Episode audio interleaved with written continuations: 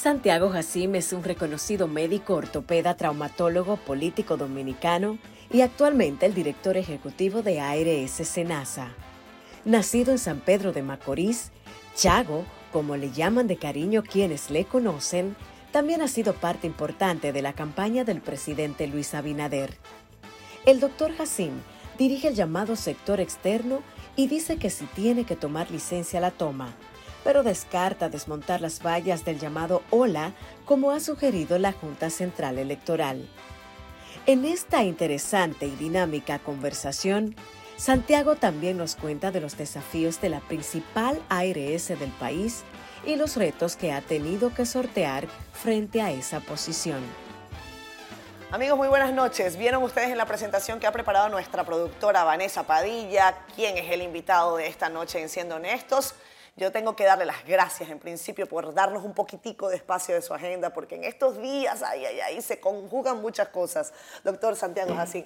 Gracias por estar con nosotros. No, gracias a ustedes por darme el honor de poder participar en este programa, poderle llevar a todos los dominicanos las preguntas que tienes para mí, poderle llevar las respuestas eh, nosotros no tenemos palabras para sentirnos más feliz de lo que estamos en compartir esta noche contigo. No, a mí me encanta. Eh, ¿Te gusta que te llamen doctor o te puedo decir Santiago? Me puede decir Santiago, Chago. Generalmente si es en la calle y me llama Santiago, no miro hacia atrás, no crea que estoy privando en funcionario ni en nada. Desde pequeñito me llamaron Chago y vivo feliz con mi seudónimo, mi apodo pero mucha gente me llama entre doctor y Chago, algunos que no me conocen Santiago, pero eh, viniendo de ti lo que, lo que más rápido te llegue a la boca. Yo, yo soy medio confianzuda, lo confieso, lo confieso. Me gusta llamar a la gente por su nombre, por su diminutivo. Le digo mi amor, mi vida. Yo tengo un esposo que es muy poco celoso. Por eso le puedo decir mi amor a todo el mundo. Ya somos dos. Eh, ¿Por poco celoso? Eh, bueno, no soy celoso, pero también utilizo mucho la palabra mi amor con las personas. Exacto. Y cuando se respecta al, sexo masculino, me voy con mi hermano, mi loco. pues soy muy cariñoso en ese sentido, muy, muy cerca de las personas. Qué bueno, qué bueno. Tres años ya frente a Senasa. Así mismo es. ¿Cómo ha cambiado esta historia? Te decía antes de que fuéramos al aire. Porque eh, cuando arrancaste el trabajo en esta importantísima institución, eh, esta empresa, porque es una empresa, eh, Senasa.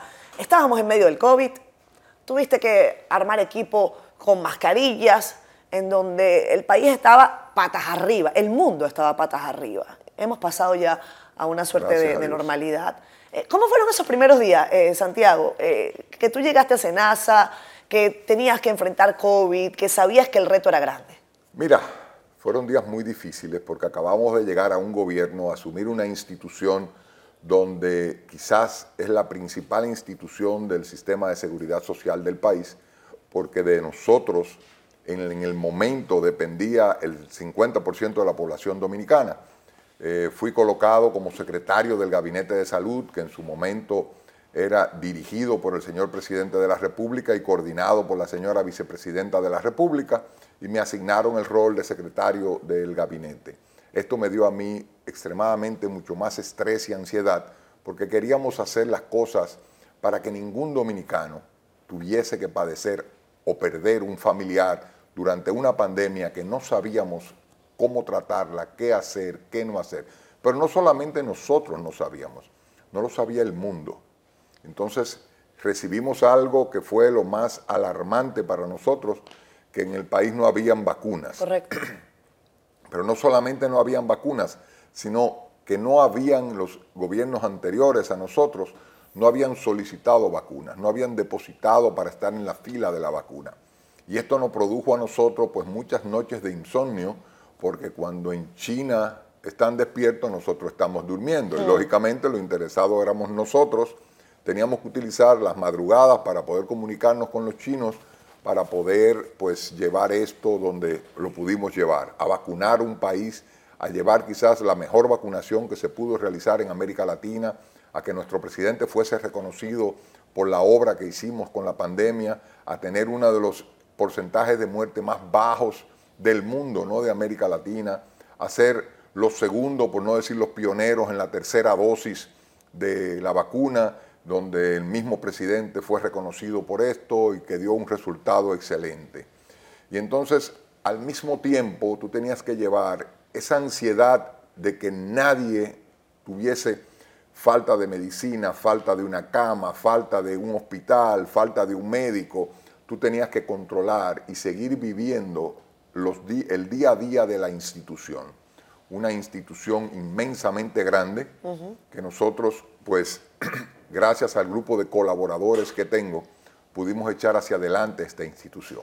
Y así como te dije al principio que teníamos un 50% de la población, hoy me llena de satisfacción decir que el 72% de la población está con Senasa.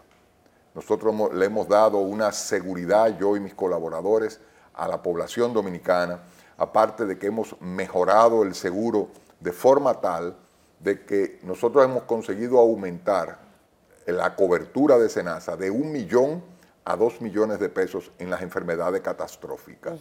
Y eso le da al dominicano una seguridad, una tranquilidad en la familia, de que cualquier enfermedad catastrófica que tú tengas, no tienes que salir a empeñar, a vender, a pedirle a los familiares, a los amigos, o mucho peor aún, tener que ir donde un político, un empresario o tu propio jefe a decirle, mira, mi madre tiene un cáncer, le han dado cuatro, cinco quimioterapias y le faltan tres. Yo necesito que usted me preste 200, 300, 400 mil pesos. Eso Senasa ha conseguido esa estabilidad. Y hemos conseguido también poder llevar a Senasa a ser la ARS con mayor porcentaje de prestadores de salud. Estamos llegando a 10 mil. Correcto. Y eso le da una tranquilidad porque los seguros médicos son buenos cuando lo necesitas. Si tú necesitas un seguro médico de emergencia porque estás de fin de semana con tu familia en Puerto Plata, lógicamente tú quisieras que cualquier clínica de Puerto Plata, cuando tú llegues, presentes tu carnet, te den una sonrisa y te digan, claro que sí. Bienvenido. Bienvenido. Y no que te digan, ese seguro no lo tomamos aquí, usted tiene que buscar 100 mil pesos de depósito. Y tú bien sabes que por mejor condiciones económicas que tenga tu familia, nadie anda con 100 mil pesos en los bolsillos de fin de semana en Puerto Plata, en Samaná, en Montecristi, en no, Barahona. Yo, no ando ni con 2.000, yo no sé si tú eres de los de mi grupo. pero... No, yo ando con los 500 de la vergüenza. Yo, no tengo cero. El otro día tuve que pagar. Pero acostúmbrate a andar con los 500 de la vergüenza. Paso vergüenza. Tú eres una persona famosa. No, no, y famosa los, nada. Los famosos cuando se le tiran los pica pica, tienen que tener con qué darle. Que lo sabes tú. Claro. Que lo sabes Pero no por famoso, lo sé por funcionario. Mira, tú has dicho dos cosas que a mí me parecen interesantes y es bueno despejar rapidito para pasar a otro tema. Uno, el tema de las vacunas. En estos días hay eh, lamentablemente varios casos de jóvenes que han presentado... Eh, ataques al corazón, una cosa muy lamentable. Y hay quienes están diciendo ya, eso es culpa de la vacuna, eso es culpa de la vacuna. Tú eres un médico, eres un profesional. Y, me gustaría tener tu percepción rapidito sobre eso. Y lo otro es que has hablado de cómo salimos del COVID, de cómo quedamos parados en esto, de cómo dimos quizás lecciones al mundo de cómo podíamos manejar la pandemia. Eso está más que escrito. ¿Cuál fue la, cuál fue la clave? Esas dos preguntas. Es muy básico. Mira, con esos jóvenes no me gustaría discutirlo públicamente contigo porque no han salido las autopsias, no han salido los reportes del porqué de sus muertes. Lógicamente todo el mundo ha asumido que fue por un infarto, han encontrado algunos de ellos muertos en la cama, amanecieron muertos, durmiendo, entonces es muy triste para nosotros venir públicamente a opinar cuando hay familiares con dolor en esto, pero eso te aseguro que la mayoría no es por vacunas hay que buscar otros puntos, malformaciones congénitas, viajando para lugares con mucha altura, que de repente eh, ya venían con problemas y sensaciones, pero vamos a esperar que lleguen las biopsias y ahí yo te prometo que vuelvo y lo discutimos. Y, con el tema de la pandemia, ¿por tú, ¿cuál fue la clave para salir de esto? Hay gente que dice que fue la empresa privada que puso mucha plata adelante. Y no es mentira. Ah. Cuando asumimos el gobierno, que el gobierno no tenía en sus cuentas el dinero suficiente para poder comprar las vacunas porque nos dejaron las cuentas en el piso, el, señor Pedro Brache a través del CONEP y los empresarios pues se pararon, se reunieron con nosotros y dijeron no, el inicial aquí está para que entremos en la fila, de ahí en adelante el gobierno sigue, entonces pues ya el gobierno pudo continuar con esto. La clave de esto fue tener un presidente de la República y una señora vicepresidenta de la República que no dormían dos horas al día, buscando soluciones y alternativas para que nada le faltara a un dominicano. El esquema de tratamiento médico que nosotros hicimos fue millonario. Se le dieron todas las medicinas que cada paciente, dependiendo su condición, necesitó. Es cierto. Se abrieron camas extras, se buscaron hospitales extras, se contrataron clínicas privadas para que recibieran pacientes de COVID. Y esto es lo que le dio al dominicano la tranquilidad, que donde quiera que tú llegabas, sí es verdad que te podrían decir, en este hospital no hay cama, pero váyase al hospital X, que ahí hay una cama. Hicimos una red de comunicación, que el paciente no era el que tenía que ir a buscar una cama, sino en el mismo hospital te buscaban, te reservaban y te decían, de aquí se va a tal clínica o a tal hospital para que le sea atendido. Y tuvimos un equipo sobre todo esto, de médicos y profesionales que se entregaron en cuerpo y alma, tanto en el sector privado como en el sector público, para que aquí no pasara nada que nosotros tengamos que arrepentirnos ni como funcionarios, ni como gobierno, ni como país, ni como persona. Hoy nos sentimos orgullosos del trato que el señor presidente de la República impulsó para darle al tratamiento del COVID y tenemos los números mejor que cualquier país del mundo. Yo no sé si tú coincides conmigo. Pero yo siento que la humanidad en general, e incluso en, esto hay que meter ah, el caso del, país, la República Dominicana, es como que se crece ante la adversidad, porque parece que todo el mundo está como remando hacia el mismo sitio. Tú tienes la misma impresión, yo creo que si así fuesen todos los problemas del país, es que resolveríamos tantas cosas. Si tuviésemos mini COVID, no estoy llamando a que vuelva a pasar. No, Dios nos libre. Pero si tuviésemos mini crisis como el COVID en por ejemplo, el ámbito general de la salud, el ámbito general de la educación, y todo el mundo remara como para el mismo sitio y se juntaran los empresarios con el gobierno y la oposición también pusiera su granito de arena, como que podríamos avanzar más rápido. Pero mira, tenemos un mini COVID ahora, porque el señor presidente de la República ha conseguido que los empresarios se anexen al gobierno, que trabajemos en conjunto. Todo el mundo está reconociendo la política económica que el presidente está haciendo el presidente por primera vez, yo diría, desde que mi memoria eh, me recuerda, estamos dándole continuidad a las obras de gobierno. Hospitales que dejaron a, mitad de construcción lo hemos terminado. Carreteras que se han quedado a mitad de construcción, el presidente la ha terminado. No se ha dado un giro de que esto lo empezó fulano de tal, yo me voy por acá o vamos a hacer una carretera paralela. No. Aquí tenemos que dar una, como tú dices, un mini COVID y darle continuidad a la economía, darle continuidad al turismo, darle continuidad a las construcciones y tratar de hacer esos famosos programas que vamos a planearlo a 10 años y nadie lo cumple, tratar de que eso se cumpla para que el país sea el beneficiado. Que se cumpla en 8, aunque sea. Correcto, pero que el país salga beneficiado. O en 4. No, no, en ocho lo estamos cumpliendo porque nos quedan cuatro más para terminar de cumplirlo. Bueno, vamos a una pausa. Ya vamos a regresar con más Santiago Jacín en la casa. Hoy vamos a hablar de salud, vamos a hablar de política, porque este caballero que está acá está a la cabeza del llamado sector externo con el presidente Abinader. Hablamos de esas linecitas odiosas de la campaña ahora. Ya veremos.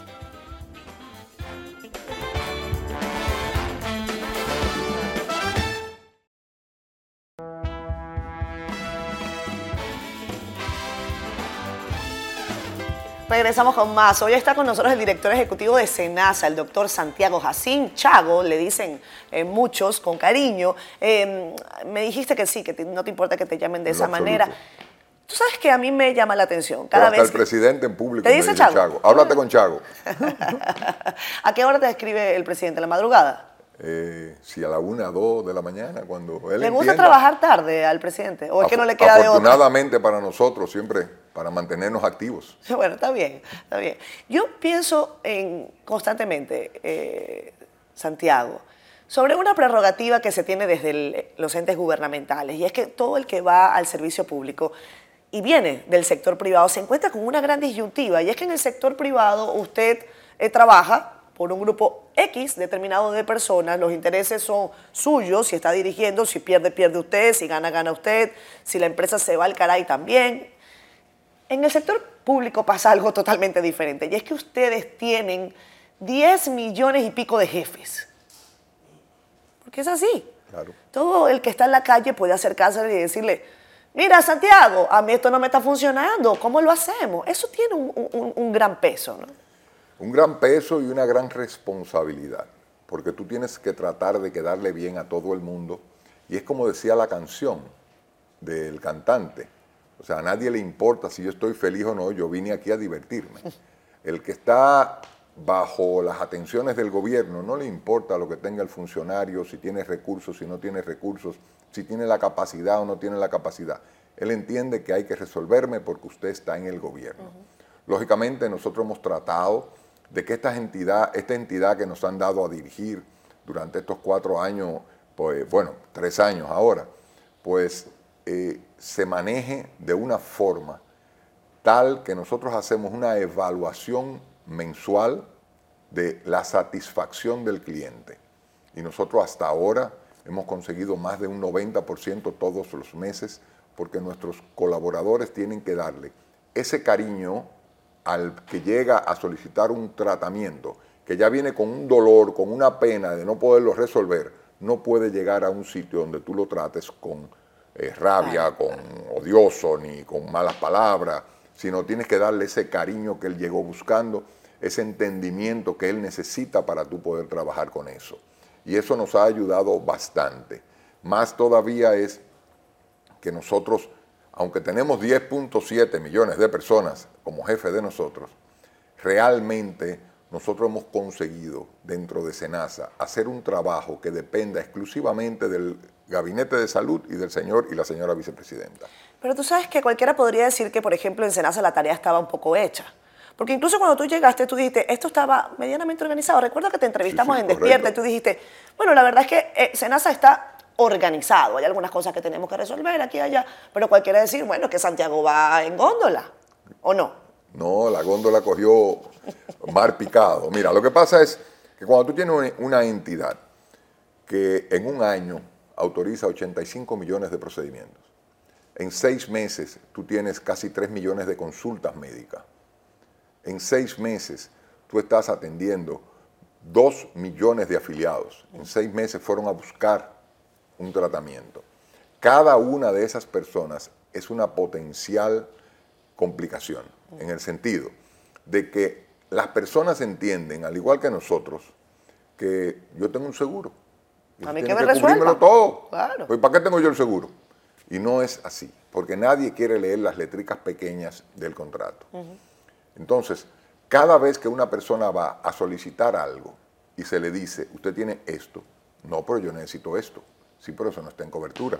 ¿Y qué hago? Usted tiene que ir al consejo o usted tiene que ir a la CISARRIL para que eso se apruebe y que yo pueda cubrírselo. No, eso no es problema mío, yo tengo mi seguro. Entonces, lógicamente, eh, las cosas van complicándose. Y cuando tú tienes una, una institución como recibimos nosotros, que en tres meses, en tres pequeños meses, un poco antes, tú le anexas dos millones de personas nuevas. Y eso hay que ponerlo en las computadoras, darle seguimiento, darle continuidad, por más organizado que tú estés, te vas de boca.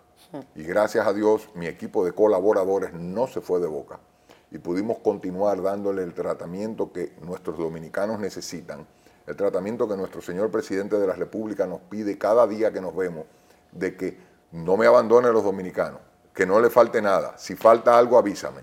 Y eso es tú, que es la gotita arriba de la piedra hasta que en algún momento hará un hoyo. Mm. Pero hasta ahora hemos salido muy bien, pero es mucho sacrificio, es mucho trabajo, un grupo de colaboradores que han tenido que echar a un lado sus amigos, sus gustos, sus hobbies, sus familias, para poder llevar esta institución donde hoy la tenemos, siendo un ejemplo a seguir.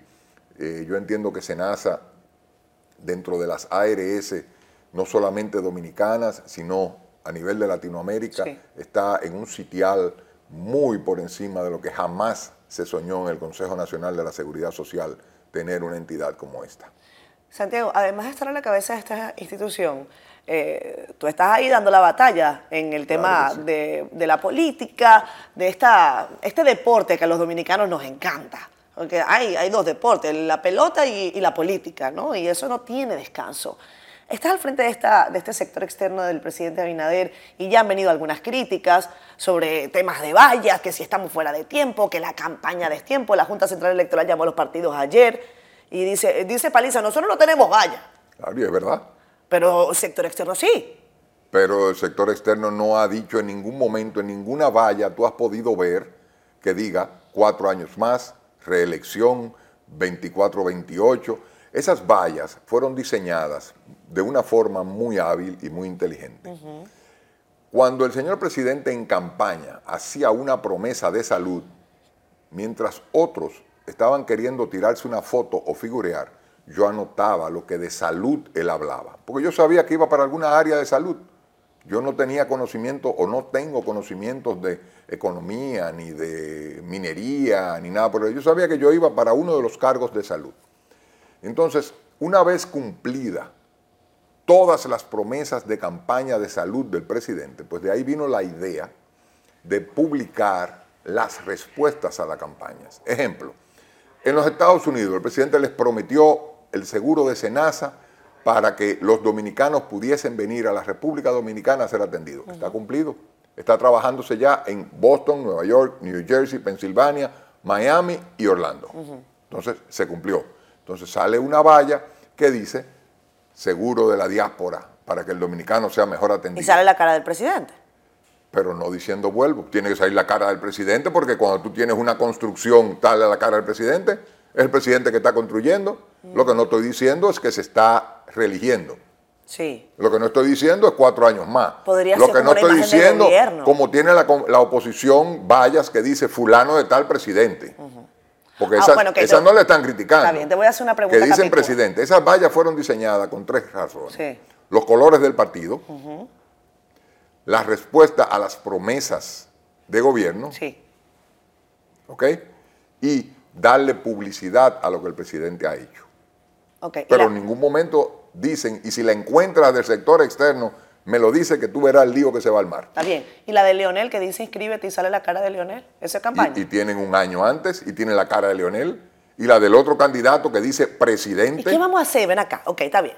¿Y qué es lo que vamos a hacer con esto? ¿Tú crees que, que no, es dema- no es parecer demasiado tiempo la campaña? O sea, ¿tú estás de acuerdo con que haya pre-campaña, campaña y que nos pasemos tanto? O sea, eso cuesta un montón de dinero, Santiago. Sí, cuesta mucho dinero y tú tienes que saberla negociar, tú tienes que saber Sí. colocar tus vallas. Nosotros eh, a través del sector externo pues pudimos conseguir con las ayudas de los amigos colocar bastante vallas ahora mismo, no la cantidad que tiene la oposición, porque la oposición está ahora mismo que eh, tú sales a la carretera y tú llegas y tú pues tú crees que de verdad van a conseguir los dos millones, van a tener dos millones de vallas, pero no van a tener los dos millones de afiliados.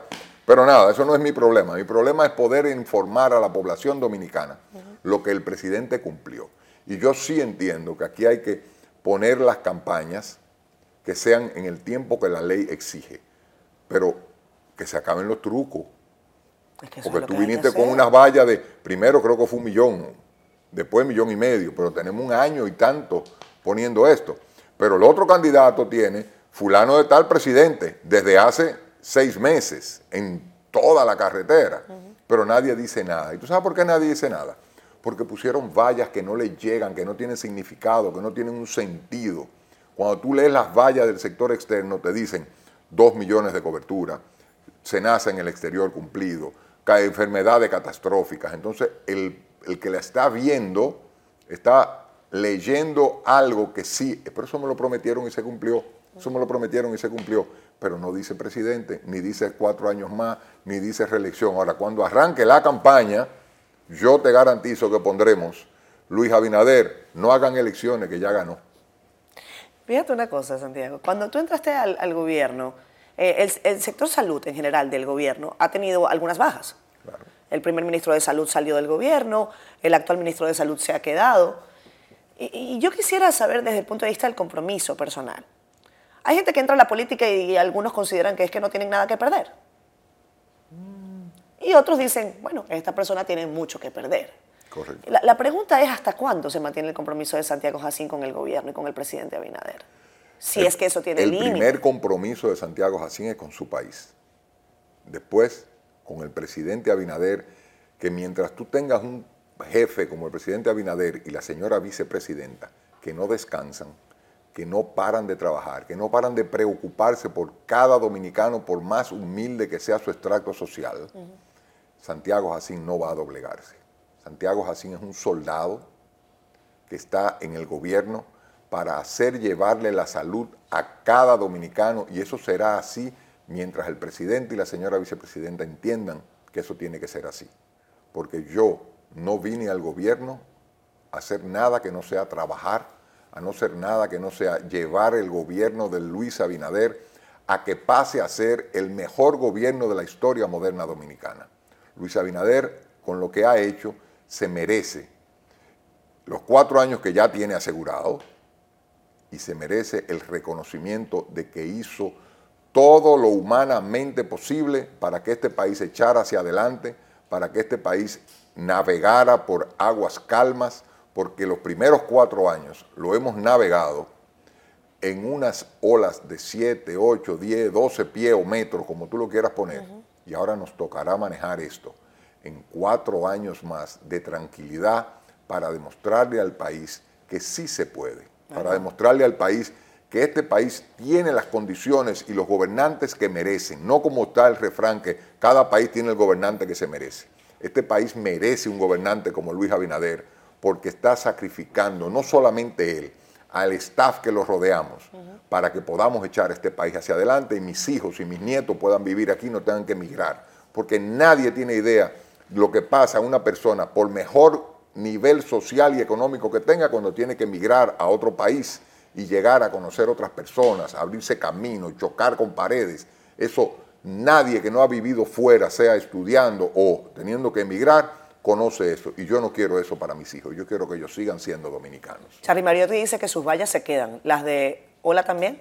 Pero claro, porque la, de él que las revise, si dicen presidente o no, si están haciendo campaña o no. Eso yo no me puedo meter en eso. Ahora, las de Ola no están haciendo campaña, las de Ola están dando la gratificación de que cumplimos con una promesa, de que pudimos llevarle el resultado final de cada promesa de salud que hizo el señor presidente. Ahí está el resultado. Es lo mismito esas vallas que yo mañana vaya al Caribe, vaya a cualquier otro periódico y diga, el presidente cumplió esto y la semana que viene el presidente cumplió esto. Estamos hablando de los logros que el presidente ha logrado en el sector salud.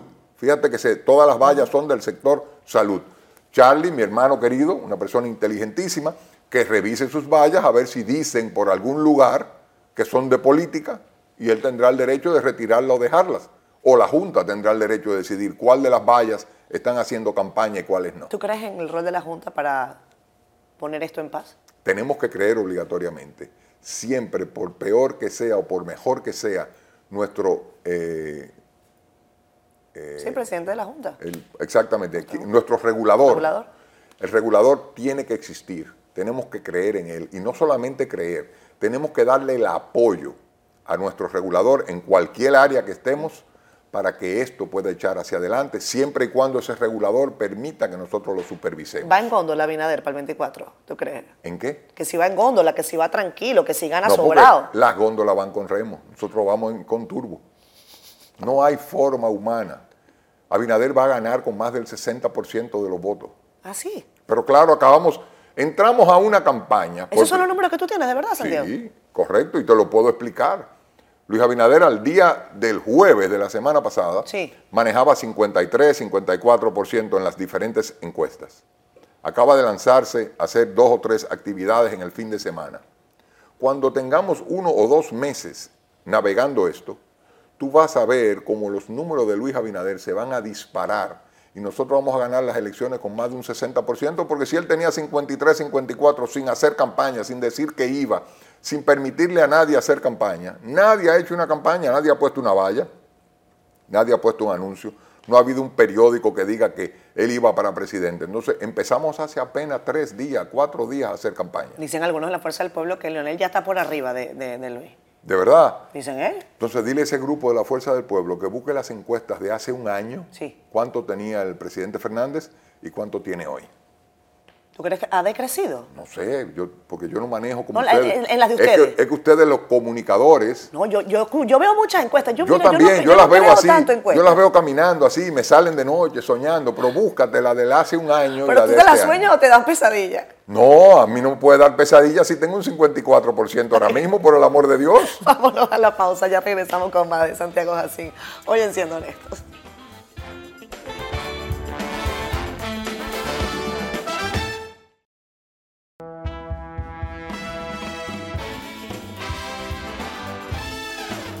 Regresamos con más Siendo Honestos hoy con el doctor Santiago Jacín, director ejecutivo de SENASA, eh, médico eh, ortopeda. Ortopeda. Ortopeda. Caray. ¿Cu- ¿Cuánto calzas tú, Santiago? Yo, once y medio. Mi madre santísima. Eh, espérense que se me fue la ola porque no es fácil. Que soy ortopeda, ortopeda. Los muchachos se están riendo. Por muchacha, en este país, el que le pregunta a un hombre cuánto calza, es peligroso, ¿eh? Es peligroso. Ay, ay, ay, ay, ay. Miren, vamos a... Estamos a- en el aire. Bueno, después no diga que fui yo. Yo- pero es que esto es parte de la, de, de la dinámica de siendo honestos, señores. Yo no puedo traer aquí a nadie y no voy a hacerle eh, preguntas que, que nos saquen un poco de esta rigidez de la política y, y del asunto. Tú tienes amigos, tú participas en peñas políticas. Claro, claro que sí. Y- todo. Recuérdate que los dominicanos, de loco, político y músico, todos tenemos un poco. De músico tú también tienes algo. Claro, yo te canto todas las canciones con mis letras. Ok, pero cantan. ¿Y- y ¿Algún instrumento? Sí, la puerta. Ese sí. La toco. Porque tú- nunca ando con la llave en mi casa y entonces tengo que tocar. No te puedo creer. No, O sea, tú tienes una esposa comprensiva. no creo, ¿no? No. No. ¿Cómo te abre ella la puerta? Eh, hay que pararse en atención. Dice Nelson Rodríguez que el guirero no es músico. Eh, No, claro que no. Porque ese no sabe, no, no estudió percus, no estudió Nada, ese no nada. estudió nada. Ese no estudió nada. Mira, eh, eh, Santiago, hablando de, de música y, y del merengue, que yo sé que te gusta mucho, eh, en, algún momento se puso de moda la, la canción de, de Johnny Ventura en la campaña electoral. ¿Te acuerdas? Con eso Leonel empezó su partido. Eh, ¿Cuál va a ser el estilo musical de, de la campaña que ustedes están pensando? Porque es que yo estoy preocupada con este tema de los urbanos. Yo sé que llega mucha gente, pero no sé, como que siento que hay como una No, pero división. fíjate, Catherine, la, la música de la campaña la decide el pueblo. Todos los días nos llegan tres, cuatro merengues, tres, cuatro ¿Ah, sí? reggaetones, tres, cuatro dembow, tres, cuatro de cualquier género musical. Y pues tú, ¿Tú los- estás en ese equipo, en el que, el que está recibiendo esas cosas? No, no, yo estoy en el grupo de... De, De la estrategia de De campaña. la estrategia de campaña. Por eso, por eso. Pero eso le llega a uno por separado. Ok. No es que el presidente no es quien dice, esta es mi canción de campaña, sino que la canción arranca y pues a medida que el pueblo le va gustando, yo soy de los que digo que ni, nadie gana unas elecciones sin una canción o sin, un, sin una palabra típica. Por ejemplo, Claro. el para afuera que van. O sea, el cambio. Un cambio, Ajá. el cambio, aquello, o sea, eh, no mire para atrás. Eh, esas son las cosas que te llevan a ser presidente. ¿Y cuál, de la fue la- ¿Y cuál es la de ahora de- del presidente Abinader? ¿Ya, ya la, ¿Ya la definieron no? No mire para atrás. ¿No mire para atrás? Sí, pero eso todavía no se ha definido. A, a mí me, a mí me gustó una, parece que, que estaba enérgico el presidente Abinader y decía, ni, ni van, eh, ni van ni vuelven. Ni vuelven, Algo así. Me parece que correcto. bueno que para su estilo le, le quedó bien. Eso todavía hay que esperar cuando le entra al pueblo, cuando el pueblo empieza a tararearlo Sí. en las calles, cuando le cae de ¿Cómo gusto. te va a ti con esos recorridos de campaña? Me encantan. ¿Te encantan? Me encantan, me encantan. Oh. No hay una cosa que me guste a mí más que estar con el pueblo. ¿Cuál es el pueblo más divertido al que tú has ido? San Pedro que- Macorís. Sin duda. Sin duda. Sin duda. Esa debería ser la capital de este país. ¿Y, y ese es tu equipo de, de pelota también? Claro, claro que sí. Estrellita está la tapa. Eso te Y iba a decir No, yo. espere este año para que tú veas, estrella campeones. No hay vuelta floja con eso. Y, y además pasa algo, que es que la política se, se junta con el periodo de, de las... De la pelota, pelota. claro que sí. Entonces se vuelve sabrosísimo. República Dominicana que está presentando buenos números en temas eh, turísticos. Si ustedes nos están viendo fuera de República Dominicana, pásense por aquí en esos tiempos, se van a divertir. Pero mucho. Se van a divertir. Yo tengo un buen amigo, Jorge Félix Pacheco, peledeísta, que nos dice que nosotros tenemos política tropical. Puede ser, correcto, porque todo lo, lo mezclamos con una música, con una chercha, con un can. Sí. Y eso no es malo. Mira, el dominicano tiene que saber que la vida es muy corta. Y tenemos que comprender que no todo puede hacerse con una seriedad, con una eh, tranquilidad. Eh, Sí, hay que combinar cosas, pero saberlas combinar. Por ejemplo, yo te combino las estrellas orientales con el triunfo. Se ve bonito, estrellas campeonas, y se le pone una corona al elefante, eso es- se ve imponente. Ha pasado pocas veces, pero pasa. Pero la, cuando volvemos a la política, yo te digo que lo que vamos a presenciar en estos próximos siete, ocho meses que nos quedan, hay que saberlo administrarse, hay que saber compartir con nuestros compañeros de otros partidos, porque al final Esto todos queremos un resultado igual, que es ganar las elecciones, pero todos debemos de buscar la igualdad y compenetrarnos en trabajar todos porque el país sea el que se beneficie. Independientemente que Luis gane, que el país se beneficie para que cada día nosotros podamos afirmar más este país y poder llevar más la producción de arroz, la producción de habichuela, la producción de yuca, la producción de ajo, la producción de carne, que nosotros podamos conseguir que este país pueda ser autosuficiente. Pero para eso, como tú dijiste ahorita, tenemos que unirnos como con el COVID, todos juntos, para que gane quien gane, nosotros poderle dar un apoyo. Aunque en los últimos seis meses le demos candela, pero esos, por lo menos conseguimos tres años y medio para conseguir que el país pueda progresar, que los hospitales puedan mantenerse, que cada día tengamos más medicamentos, que cada día tengamos más chance de ayudar a las personas. Ese es el deseo que tenemos que tener todos los dominicanos en este país. Tú, has dicho algo interesante, que el país no se pare, porque eh, eso ocurre también. La campaña entra y todo empieza como a distorsionarse. Y me imagino que también esas actividades, por mucho que usted quiera poner esa línea ahí que trata de dividir una cosa de la otra, lo que es gobierno de lo que es campaña, quita tiempo. Claro que sí quita tiempo y, pasa que es muy demandante la función Le quita tiempo a aquel que no trabaja en equipo. ¿Cómo te vas a hacer? Por ejemplo, el presidente dice que a lo mejor algunos van a tener que tomar licencia. Claro. Probablemente tú tengas que tomar licencia. Depende de lo que él pida o depende de lo que él quiera. Si él lo solicita, no, yo tomo licencia lo que él pida. ¿Y, eso, no, y eso no va a repercutir en el día a día de Senasa o en el día a día de aduanas, en caso de que ya yo también tenga que, participar. el país no se va a parar. Recuérdate una cosa, Catherine. Como te dije hace un ratito, tú tienes que trabajar en equipo. Tú tienes que tener un equipo de gerentes, un equipo de comunicadores, un equipo de colaboradores que estén contigo. Que nadie es indispensable en la vida. Lógicamente, hay personas que saben timonear un barco mejor que otro o lo pueden llevar un poco más lejos que el otro. Pero si tenemos que pedir una licencia para trabajar la campaña, se pedirá y lógicamente hoy existe lo que no existía hace muchos años, que es la computadora. Pues hacer reuniones por Zoom, hacer reuniones por Team con esos colaboradores que te van a pedir la opinión. Lo que se está buscando con esta licencia no es sacarte de una institución, es darle la seguridad a un pueblo de que no se van a usar los recursos de la institución, no se va a utilizar los vehículos de la institución, no se va a obligar al personal de la institución a trabajar, no se va a obligar a los vehículos a, llevar a ningún sitio. Y esto es lo que se está buscando con esto. Nosotros hace, hace una semana, diez días, mandamos una carta pública donde le decíamos a todos nuestros gerentes que está prohibido esto, esto, esto, esto, esto para ninguna actividad política. Y yo te puedo garantizar a ti que tú no vas a ver un vehículo, tú no vas a ver un empleado obligado, tú vas a ver un empleado un sábado si él quiere ir a una actividad política, pero no por obligación. Porque yo soy de lo que dice y vas a decir siempre. Lo único, hay dos cosas que el dominicano tiene 100% asegurado, que es su muerte y el derecho al voto. Por más que yo obligue a Catherine a acompañarme a una caravana, el día que entraste en esa cabina, tú marcas la cara de Luis Abinader, aunque no te mandaron a, votar. O de otro. No, porque yo sé que tú eres una mujer inteligente. No, yo no tú vas a marcar a Luis. Yo no voto aquí. Pero si votaras.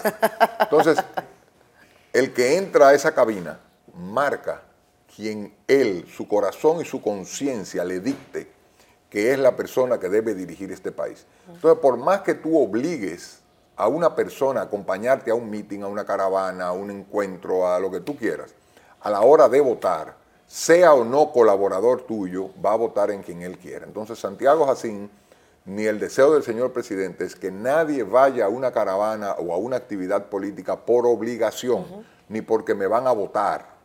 Ya el que no han votado no lo van a votar, entiendo yo. Entonces, ya hay que esperar que vengan los próximos cuatro años para nosotros pues, poder cumplirle al que no se le ha cumplido y poder ayudar al que no se le... ¿Tú sabes algo? Aquí tú eh, haciendo esa reflexión, cosa con la que yo estoy totalmente de acuerdo. Ustedes estuvieron en la oposición muchos años y, saben que estar en la oposición... Una pena para este país. Bueno, que un partido como el de nosotros se pasara en la oposición. Bueno, yo creo que alcanzaron el poder bastante rápido, porque desde que se separaron y se constituyeron como partido, alcanzaron el gobierno relativamente rápido, esa es una realidad. eh, algo que es loable para cualquier organización política en búsqueda del poder, que es una de sus principales premisas. Pero yo creo que, y ustedes lo saben, estar en la oposición siempre te pone como dos pasitos para atrás. Porque a fin de cuentas, a fin de cuentas, Santiago, es cierto que tal vez tú no usas un vehículo, también es cierto que tal vez tú no usas eh, el recurso humano, pero no es lo mismo cuando un funcionario llama a un empresario y le dice apóyame, que cuando alguien de la oposición llama a ese mismo empresario y le dice apóyame. Es que un Déjame tema decirte, tricky, ¿eh? nosotros tenemos... Siendo honesto, ¿eh? ¿Cómo se llama Sí, esto? Siendo honesto y no dándole propaganda a tu programa que no lo necesita, porque... No siempre lo necesita. Ah, ok, pues, claro. siempre lo necesita. Pero mira, el empresariado dominicano, el que de verdad ayuda, todos hacen sus encuestas, todos hacen sus números. Y estés o no en el gobierno, si los números no te favorecen, ellos van a ayudar en la misma proporción de los números al que está en la oposición, al otro que está y al otro que está. O sea, ellos no dan porque tú estés en el gobierno, porque el gobierno no sabe cuánto Catherine le dio al, al partido de oposición. A lo mejor tú le diste al partido de oposición 10 pesos y a mí me da 5. Yo no manejo el dato que tú le diste a esa persona. Porque eso es entre ustedes. Sí. Se escapan algunos chismecitos y todo. Pero los empresarios manejan empre- eh, encuestas.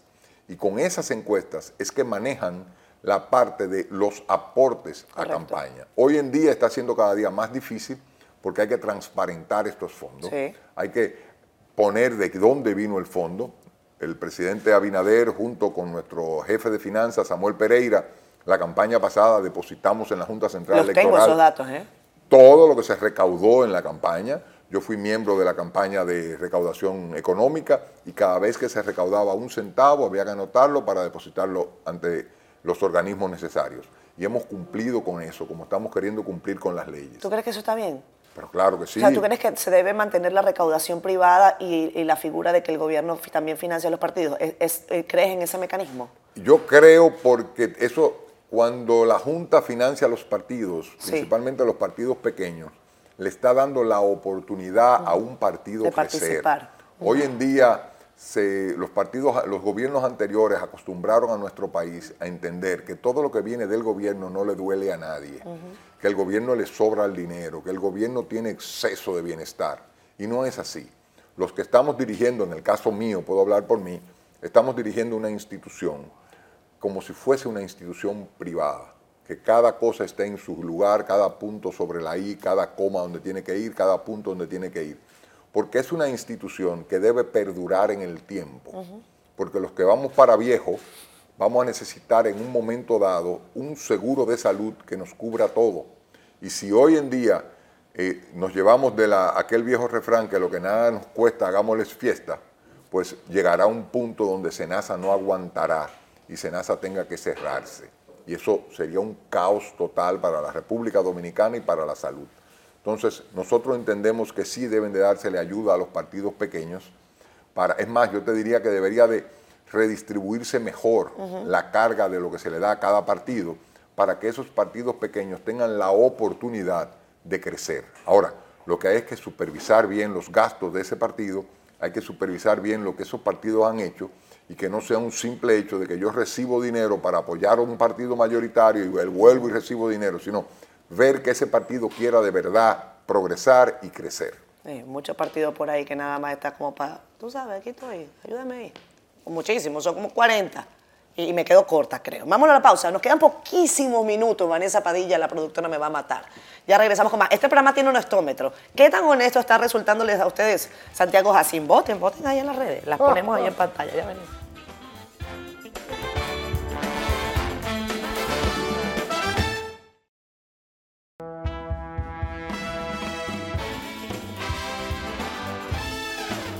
Estamos en la parte final de Siendo Honestos. Este programa se ha ido volando, cosa que me gusta porque siento que ha sido dinámico, que el invitado ha expuesto sus temas y yo le he preguntado las cosas que a mí me resultan todavía un poco ahí, ahí que tienen que tener esa respuesta.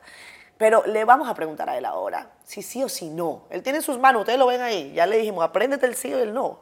¿Tú, tú has disfrutado de este programa? Úsalo. Pero claro, es un toque de queda para mí. Ponle sí entonces. Ah. Dale. E- Esa es la primera. Eh, la segunda, Santiago. em, ¿te, te- te han dejado fuera de tu casa cuando has llegado tarde?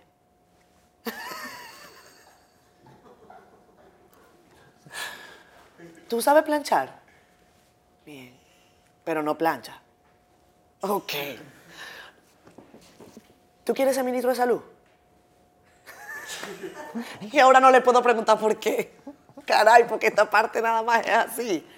Em, ¿Tú crees que la oposición está haciendo un buen papel en este momento? ¿Tú crees que Raquel va a seguir siendo vicepresidenta? ¿Tú crees que Carolina va para el distrito como alcaldesa? ¿Tú estás seguro? Opiniones personales mías, Ah, ¿eh? no, tú crees. Opiniones La personales. pregunta, la, la pregunta es, ¿crees? ¿Crees? Correcto. ¿Crees? ¿Crees si estás seguro? Correcto. Em, ¿Tú eres honesto? Me puedo poner el detector si quieres. No creo ni en mentiras blancas. ¿No? No. ¿No crees mentirita blanca? Ay, Dios mío. O sea, tú eres, tú eres 100% honesto. Sí. ¿Y eso te ha traído problemas? Toda la vida. te voy a dejar así. Te voy a dejar así. ¿Tú tienes amigos del PLD? Muchos. Muchos. Y quieres seguir teniéndolos, me imagino. Pero claro que sí, somos dominicanos todos, nos hemos criado juntos, compartimos. ¿Qué es lo peor que te han hecho en política? Ya sin sí, sin no. Lo peor que te han hecho que tú dices, oye, eso que me hicieron no se hace, está mal. Jugar con la moral de una persona, levantar calumnias, eh, involucrar tu familia en, en una actividad donde ni siquiera tienen pito ni flauta, y eso no debe de ser. O sea, la familia es la familia y el trabajo es el trabajo. Entiendo que cuando te van a acusar de algo deben de tener pruebas, deben de investigar. Ustedes como comunicadores, los periodistas como investigadores, deben de investigar la- lo que van a decir o lo que van a publicar. A veces yo diría que deben hasta discutirlo con la persona afectada, Claro. porque en un momento una cosa es blanca y al otro día quizás ya no es tan blanca, pero se fueron al momento que era blanco y, y pudieron decirlo.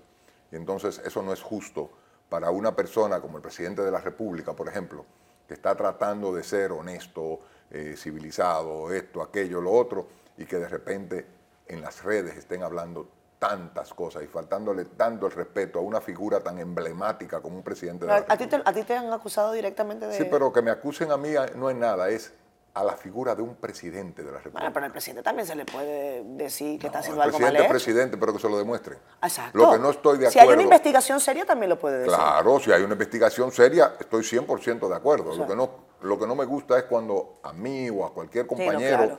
le levantan una calumnia porque no teníamos más nada que hacer y vamos a hacerlo. ¿Tú crees que Leonel y Danilo se van a juntar a la segunda vuelta, si es que hay o antes, no sé?